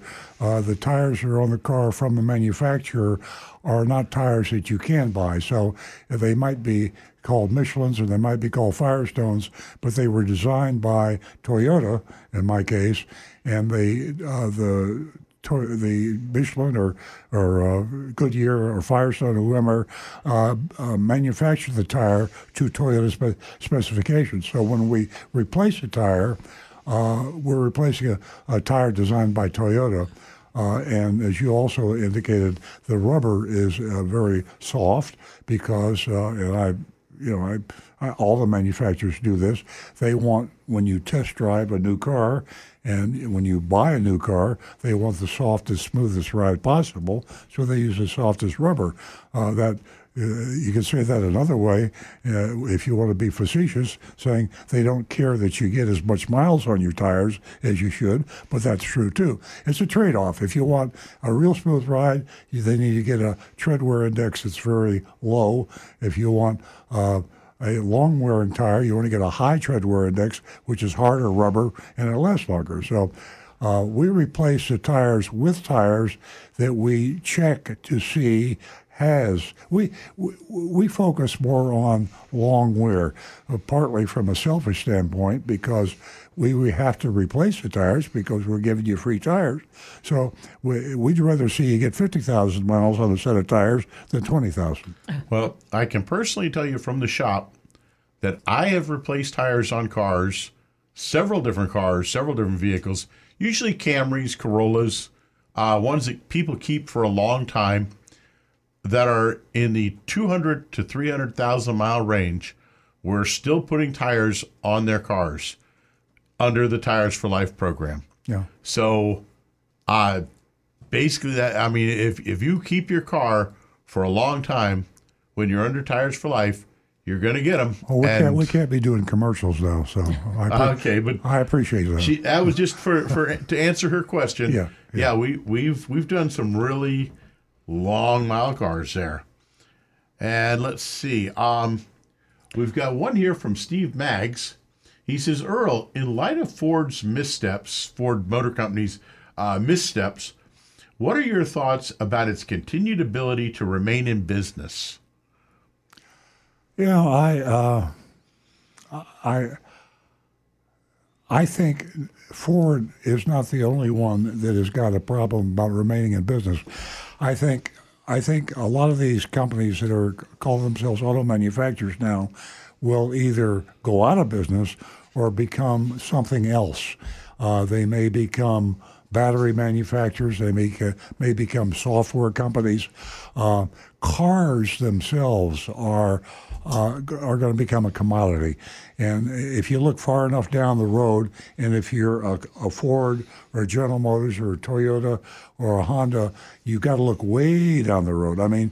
Uh, uh, the average person, I mean, the, the average age uh, is, uh, what is it, uh, 75, 85? I don't know what it is now. So the average person uh, doesn't look down the road. You, you look during your remaining lifespan. Uh, if you're a company, you're going to look, you have to look 100 years down the road. So I think all the companies now that will be here for a while will be the ones that, that evolve. And, I think Ford, if they if they if they're going to make it, uh, they're going to have to be probably something like a, a software company or battery manufacturing company, electric vehicle manufacturing company. Uh, and if everybody decides they want to be an electric vehicle manufacturing company, guess what? Only the strong will survive. So it's going to be BYD, Tesla, and probably four or five others. Hmm. And Okay, we're going to go back to the phones and we're going to talk to uh, Bob. Thanks for your patience, Bob. Bob's calling us from Pompano Beach. Good morning. Good morning, guys. I enjoy your show, by the way. Oh, I just wanted to let you know about tires. Uh, I got to one place in uh, town, tire place, for years. And last time I was there a few weeks ago. I have a uh, Mercedes S Class. Uh, they replaced the tires. And he said, leaving the place, he says, oh, by the way, you need brakes. Said, oh, really? Okay, well, let me. You need them bad. So uh, I brought it over to the Mercedes. Uh, it's a, it's a, uh, uh, not not the dealership. And Mercedes people. I bring the car to. Him. He says, hey, you don't need any brakes there at all. He says, I know what they're talking about. Uh, I mean, I really infuriates me because I've been going to this place for years. and I trust them. And in fact, I just brought the uh, Corvette I have there, and um, my daughter brought her two Toyotas there for change tires. I don't know why they do this, these people. And in fact, there's a something on there when I change the brakes last. There's like a sensor in each brake that lets you know when you're down, the pads are down to replace them. So I can't understand why they do that. Well, unfortunately, some places when they get a younger tech in, the technicians will look at the brakes and the shape of the brake pad can be deceiving if you don't really have a lot of experience and don't understand how to judge the actual thickness of that brake pad. without disassembling the brakes to really get them out and see them, it may look like that pad is like this the friction material is getting very thin, but it's actually that the edges are curved. Right. So it's thinner at the outer edges and Right. thicker in the middle. Right. So that can be so, deceptive. That, that's one thing that can happen. I And really, unfortunately, I really trust these people. I mean, I really am surprised. Uh, uh, I know the owner, and uh, he's on his way out, and his son is taking over. But uh, yeah. I suspect that's what may have happened anyway. Uh, one other thing, I went to trade in the car the other day and um, order a new one, a Mercedes. They said the S Class in another five years is going to be all electric cars. Oh. Yeah, interesting to hear that. Ele- electric cars are the seem to be the wave of the future. Yeah. But it's just it's we're seeing some interesting little doggy steps as it's getting there. It's, Yeah, it's it's- like it goes sideways every so often. It- it- electric vehicle sales are still growing quickly. They just aren't growing as quickly as they were a year ago. A lot of people are looking at the statistics and saying, "Oh, you were growing at it was growing at 40 percent. Now it's only growing at 23 percent, which is, I think, the number. Uh, growing at 23 percent is still pretty strong." So uh, the you know the the, the the buyers like me, I bought a Tesla just because I'm one of these crazy people that likes to have something new. Right, right, right. And uh, but uh, pretty soon uh, there was an interesting uh, survey done by Consumer Reports that 34% of the people in the United States have never seen a car. Uh, electric vehicle in their neighborhood. They've never ridden in one. Uh, they don't know I have a friend who drives one. So uh, more than a third of the people in the United States are clueless about electric vehicles. Once that happens, that's kind of what, what happened with me. I started seeing Teslas on the road, and I said, I wonder what that that's like. So Nancy and I went by the Tesla dealership, and we test drove one, and whoa! They went. Uh, the the salesman took us out on a demonstration ride, floored it, and uh, I felt like I was uh, in a, a rocket on the way to the moon. And I just, I'm a kid at heart, so I said, we got to get one of these. So uh, until you experience an electric vehicle, you're not going to buy one. And we still got a long way to go before there are enough on the roads where people can even see one. They're trying, to, they're trying to trade mine in for, uh, I think it's called Equus S. The Mercedes has it now. It's the electric uh, car they have. The only trouble is I'm in a condominium, and I don't know where I'm going to charge this thing. Yeah, yeah, that's that's a challenge. A lot of people have that problem, and uh, uh, that that that problem be solved in two ways. First of all, there's going to be chargers probably on every street corner before you know it, just like we used to have gas stations. And also, the battery range is going to go probably to a thousand miles before you know it. And uh, if you got a battery with a thousand mile range, who cares about having a, ch- a charger on every corner? Not to imagine quick charging. Yeah, and quick Yeah. charge. Yeah, Speeding You there. yeah. I'm uh, just wondering if the condo could get like a quick charger and. Um, And Bob, here's here's a technology uh, Rick brought up the, first time. Uh, he probably uh, talked about this a year ago. Uh, in Germany, they have uh, uh, they have an underneath the road. There's a uh, call it a grid. There's a there's an inductance charger. So when you drive on that road through inductance with no wires, you're charging your car just by driving on the road. There's also uh, inductance chargers very expensive now, too expensive, in your garage. So uh, imagine being able to drive your car, get out of your car, uh, go in the house, and while you're in the house, uh, uh, you know, and come back, it's already charged again. So uh, charging and range, all these obstacles will be overcome, and and I pray I won't be here to see it, but uh, me- in ask you one 25 years there'll be nothing but EVs on the road. Let me ask you a question, because you're, you you have a electric car. Yeah. Is it true that after, like some people say, I'll charge it every night, I'll just plug it in every night? Does that weaken the uh, the the, uh, the uh, durability of the battery after a while? No, it's that's what I thought too. Years ago, that used to be the case. Uh, it's no longer the case with modern batteries. Uh, uh, the reason I pu- plug mine in um, every every time I, I put every time in the garage, I pop it in the in charger. Uh, it doesn't even begin to charge until midnight, and the reason uh, it doesn't charge till midnight is I've got it programmed so I only charge my car when Florida Power Light, our power company, lowers their charges. So I save uh, a high percentage on charging That's just very- by charging at midnight. I heard that's a very, very, very good deal by Yeah. FPL.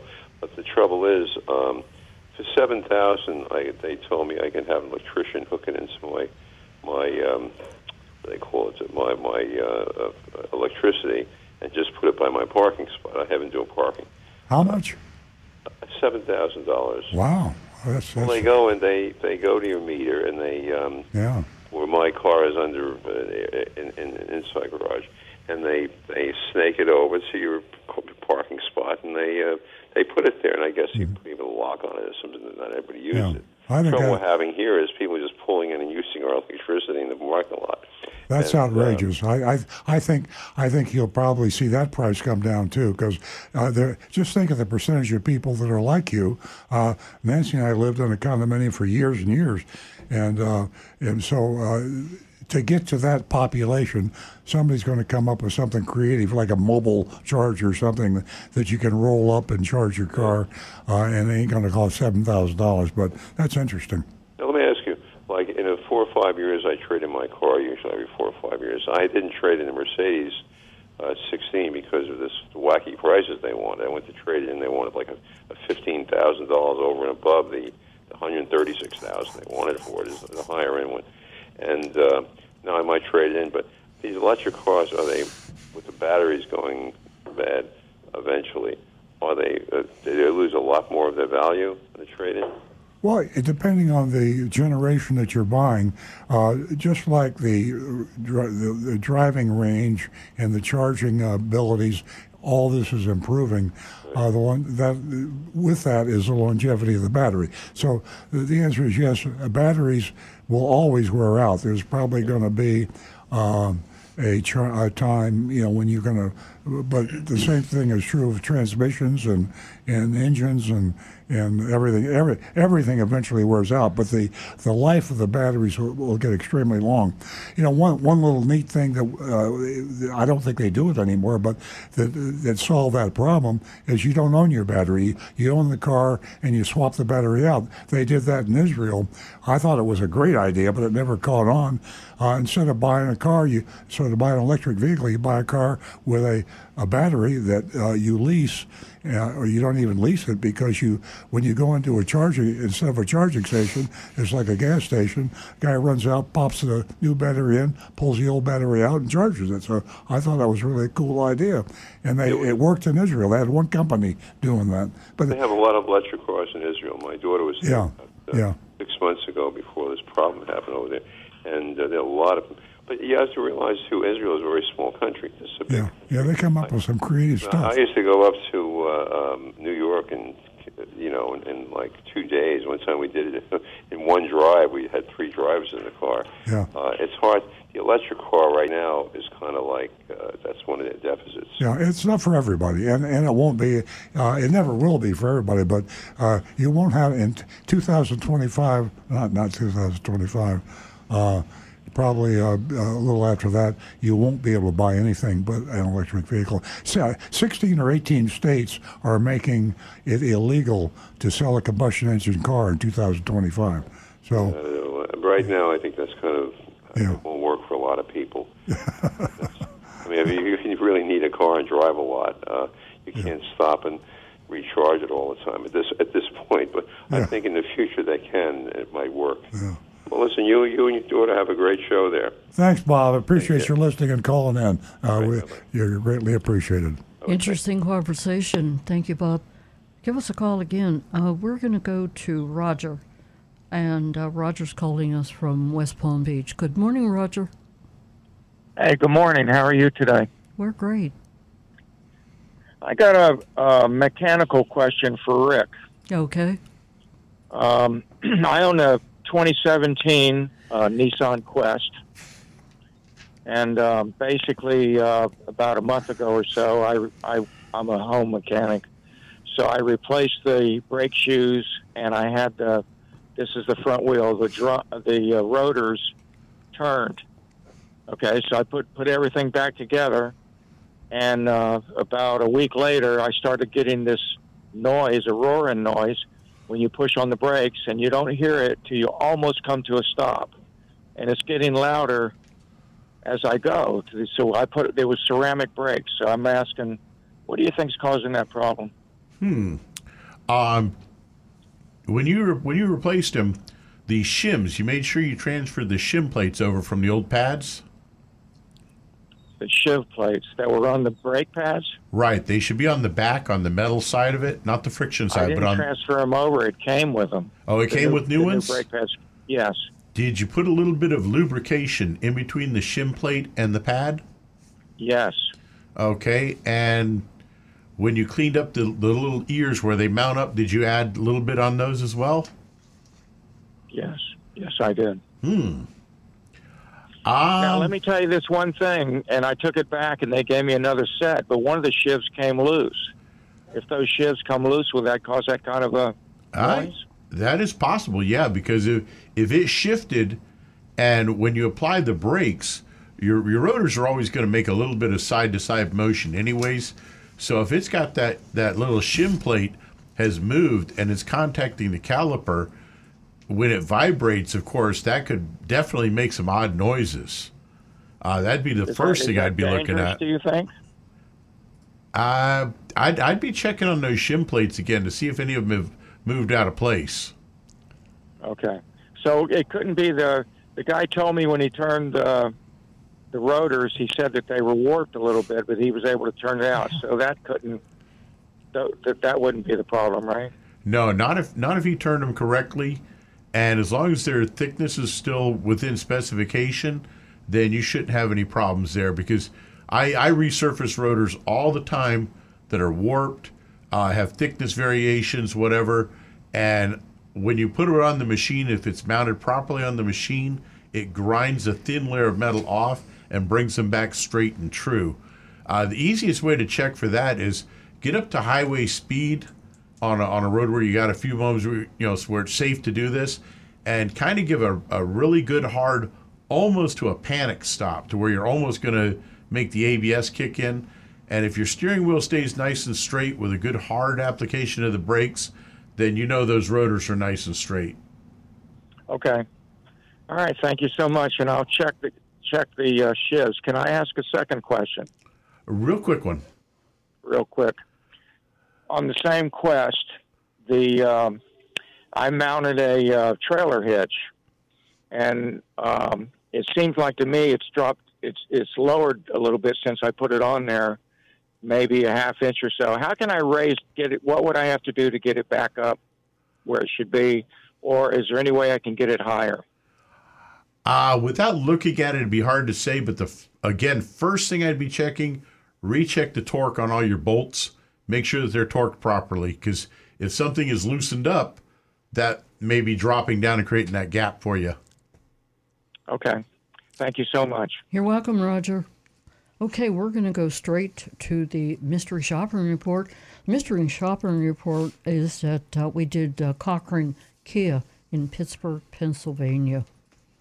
Yeah, and I remind all those folks out there that we, we want you to listen to this and vote on it. And after the shop, shopping report, uh, give us a vote A, B, C, D, or F if you fail them. Uh, I remind you every week that we score on the curve.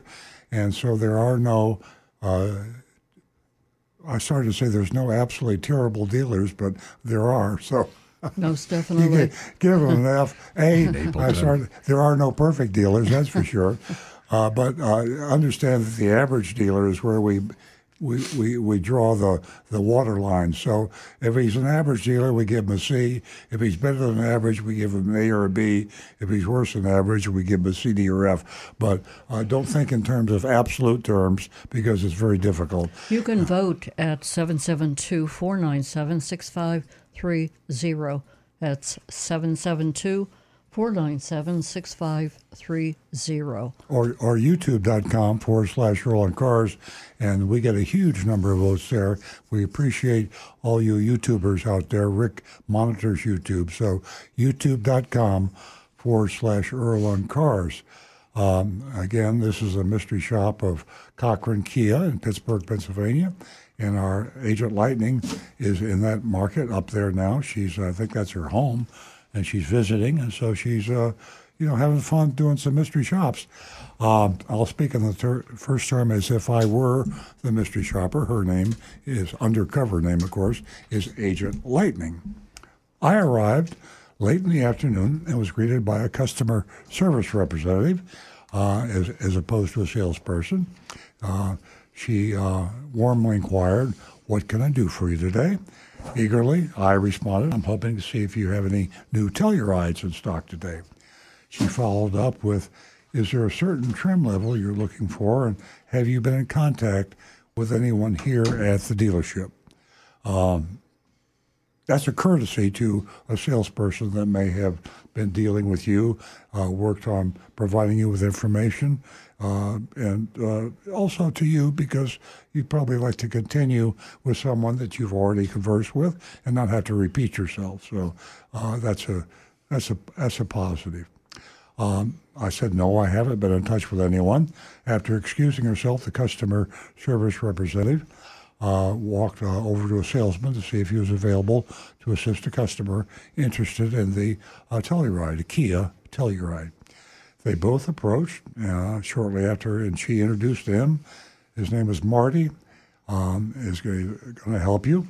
Hope you have a great evening. So uh, I'm now in Marty's hands. He says uh, he extended his hand, uh, greeted me, and invited me to join him at his computer. He kindly inquired, "Which features are you looking at in a Telluride?" Uh, she's looking for. I was looking for something middle of the line. If you have it, I replied. Marty checked his inventory and excitedly shared, We have 12 in stock. Now, I'll digress a little bit uh, here because uh, this is the time to buy a car. If you're a regular listener, you've been hearing me uh, for the past three years say next year was the time to buy a car, and I was wrong. And I'd say again next year, and I was wrong. Finally, we're here. next year is here. 2024 is a good time to buy a car. Uh, dealer profits are dropping, the markups are dropping, and the dealers are more competitive. Inventories are getting way up there. So now, if you've been waiting, now's the time to buy a car. Uh, but be careful. Listen to the show. Uh, look at EarlOnCars.com. Get the information you need otherwise, you'll still take a uh, be advantage of I mean, In the past three years, you were going to pay a high price, even if you were a good shopper. Now, if you're a good shopper and an informed consumer, you'll get a really good price. Um, so he's got 12 Tellurides in stock, which mean which is, uh, you know, that's a lot of one model for any dealer. Uh, a year ago, you wouldn't hear this. Before proceeding to go uh, over all of them with me, I, I settled on the new 2024 Kia Telluride EXV6 AWD all-wheel drive in blue. It just hit the lot less than an hour ago, he told me. I'll be right back with the keys and we can go take a look. There was a Monroney label properly affixed to the car. If you're from South Florida, you won't see that very often. They take them off the car, which is a violation of federal law. But in uh, Cochran Kia in uh, Pittsburgh, Pennsylvania, the uh, label was where it was supposed to be. Uh, very hard to make out because the information because of the glare from the sun. However, I was able to see that the MSRP was $45,675. About three minutes later, he returned explaining the keys are still upstairs since they just arrived, but would you mind coming with me to take a look? Despite the weather, it was 40 degrees, we walked outside. Doors were locked, but I managed to glimpse inside through the window. I'm already mentioned if you decide you want to buy it, if you have the time, we can rush the inspection and get the keys for you to drive it.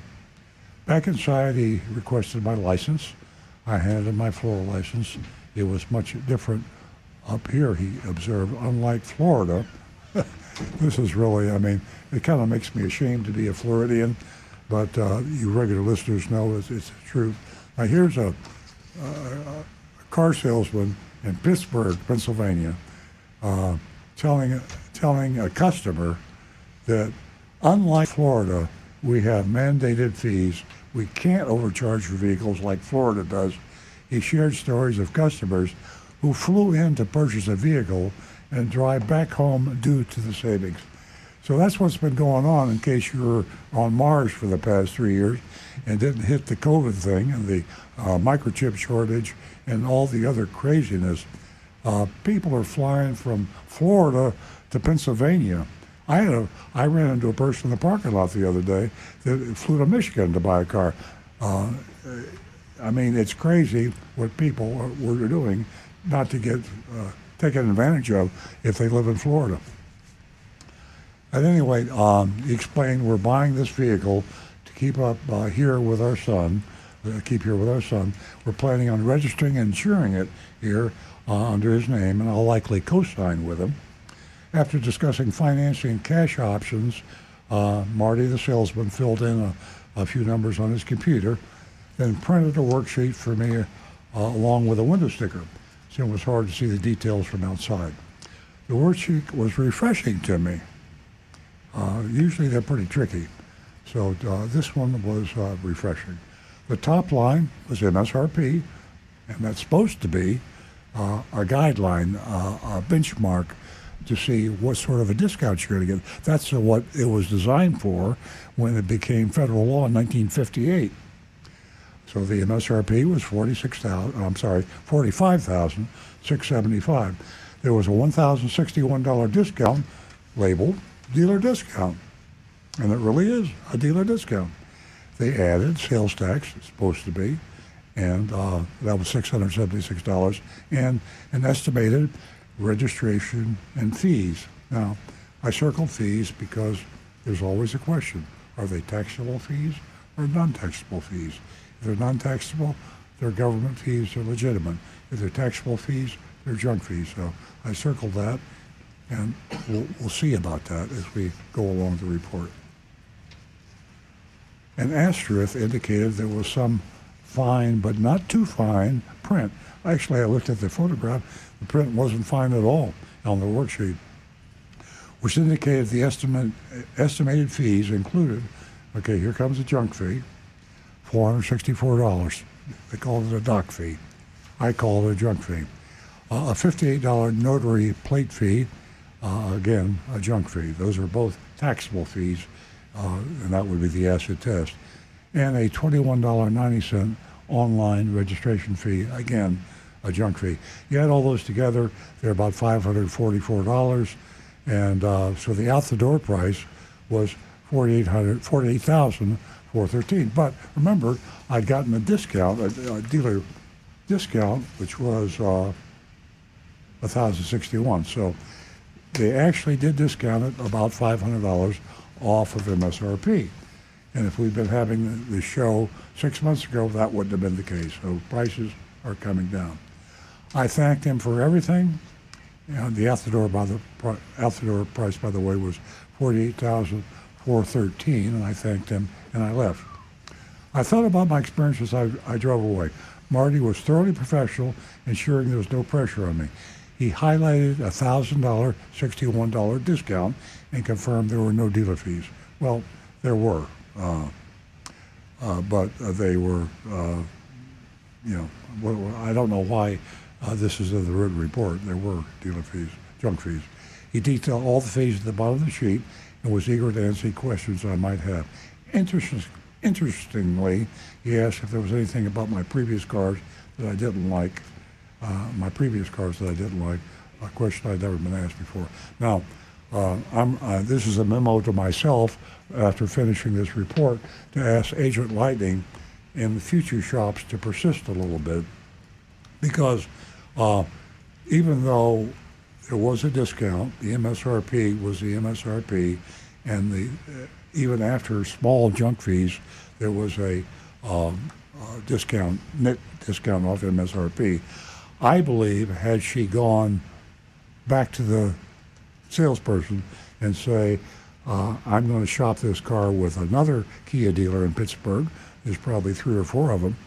And uh, uh, if your price is the lowest price I'll buy from you, can you check with your manager and see if he can sweeten the pot, do a little better? I believe she could have done better. So uh, we need to we need to push this a little bit. We just can't take it at face value. Even in Pittsburgh, and I'm not comparing with South Florida or even Florida. Florida is terrible. South Florida is beyond terrible. uh, and Pittsburgh uh, and Pennsylvania and most of the other towns are not as bad. But you're still going to you're still going to have to negotiate, and competition is the way to negotiate. So there we are. Uh, we're going to vote on this, and as I reminded you at the beginning of the mystery shopping report, uh, average dealers a C, uh, a better than average is a B or an A. A is really really good. We've only got a handful of A dealers on our recommended dealer list, which by the way is at earloncars.com earloncars.com. We only have a handful of F's, failures, on Earl on Cars. If, if, if we give a dealer an F, they probably ought to be in the slammer because I, we only really give terrible dealers Fs. A D is a bad, bad dealer. And, and F is a criminal dealer. So uh, uh, keep that in mind when you're thinking about the grade. Uh, we'll go out and see. Uh, Rick, do you have any grades coming in yet? We are coming in with them. Uh, we're going to start with Bob from Maryland. He says B minus for Cochran Kia. And ah, here they come now. Doug Tesler says Ella gives him a B minus. Tom Steckel says B plus, good sales approach and minimal fees as compared with anything encountered in South Florida.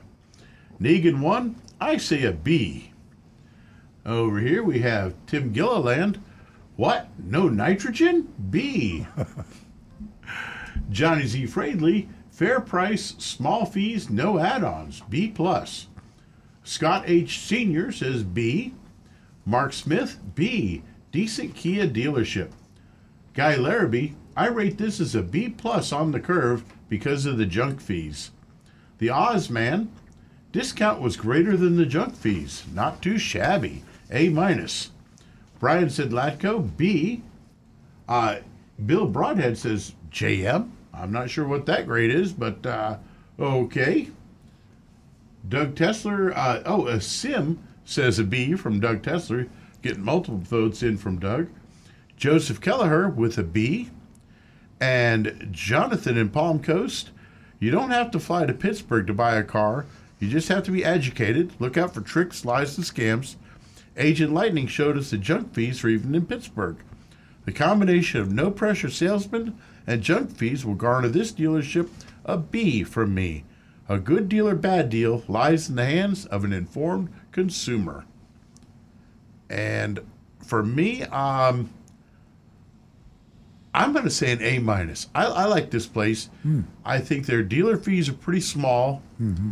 I think it's worthwhile. And from Frank and Jupiter Farms, looks like all dealerships have junk fees, obviously worse in South Florida. For Pennsylvania, a B plus. And that's all that we have right here for the. Thank you, Rick. Nancy, what do you say? Well, I think it's Your uh, hometown, Pittsburgh. Yeah, I, I'm ready ready to go back. ready to go back to Pins- Pittsburgh, Pennsylvania. Um, I'm going to give them an A. Uh, this was really a, a nice mystery shop all the way around. Wow. Am I sure I heard that right? An A? You did indeed. Wow. Wow. You know, a little hometown prejudice. there? Red letter day. little geographical bias. Uh, I'm I'm going to give him a B minus. I, I almost gave him a B. Uh, I think that uh, I think I think if we pressed that a little bit, I, I, I think we probably would have had those junk fees taken off. If if if she pressed it and they take the junk fees off, I, I might have given them a B. Uh, I, I want to remind all of you, if you weren't listening earlier, that we are recommending that you go into the market and start educating yourself. Don't start buying. Start building your information uh, as to the car you want, and then start shopping. It is a good time to buy a car. Uh, the the the last quarter profit reports on the largest car dealers, uh, AutoNation, uh, Asbury, Group One, Lithia, Penske. These are the big boys. AutoNation uh, profits plunged 35 percent. Uh, the profit per car has dropped uh, precipitously. The uh, average price of a new car sale has gone down thousands of dollars. So uh, you you had to be desperate to buy a car a year ago. Today is a good time. It, it, it, it's just going to get better. Uh, the uh, amount of cars in inventory is soaring.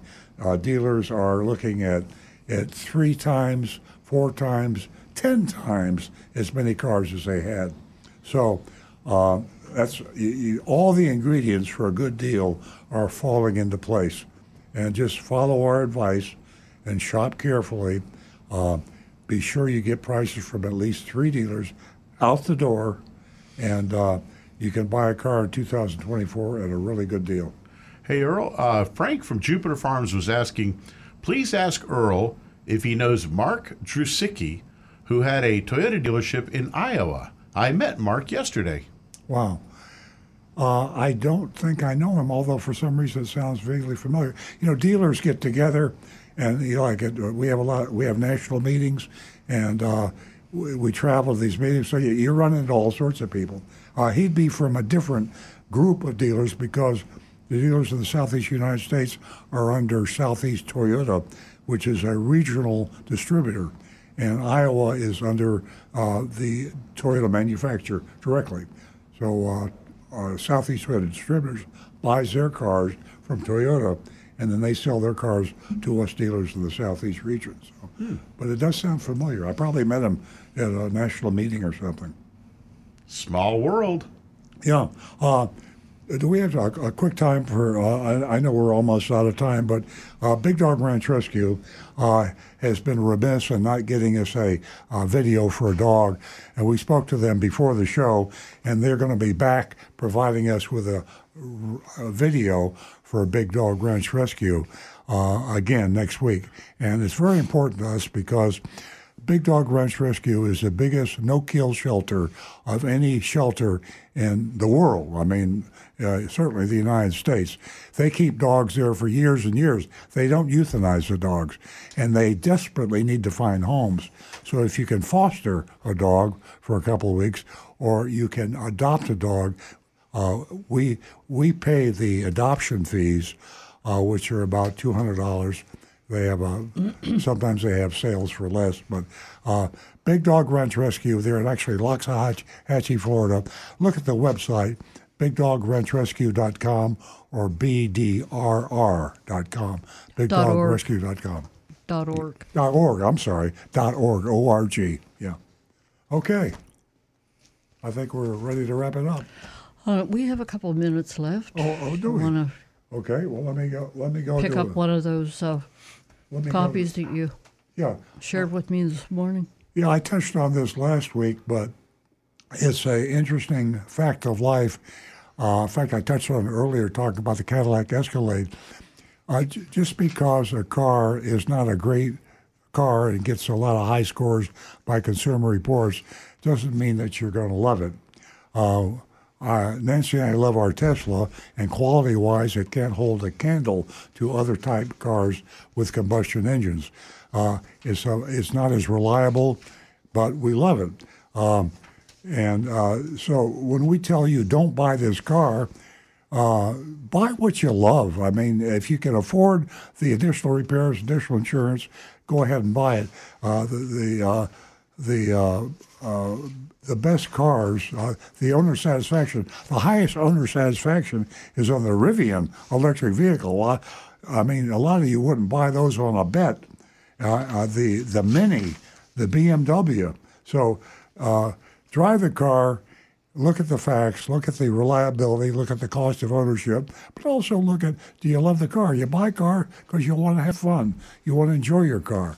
So uh, check Consumers Report, and you can find out not only which is the least expensive, the most reliable, but also the one that you love the most. Yeah, March edition, your top rated cars, SUVs, and trucks. So pick it up. Ladies and gentlemen, thank you for joining us this morning. We enjoy your company, and we'll be right back here next week at 8 a.m. Same time, same station. Have a great weekend.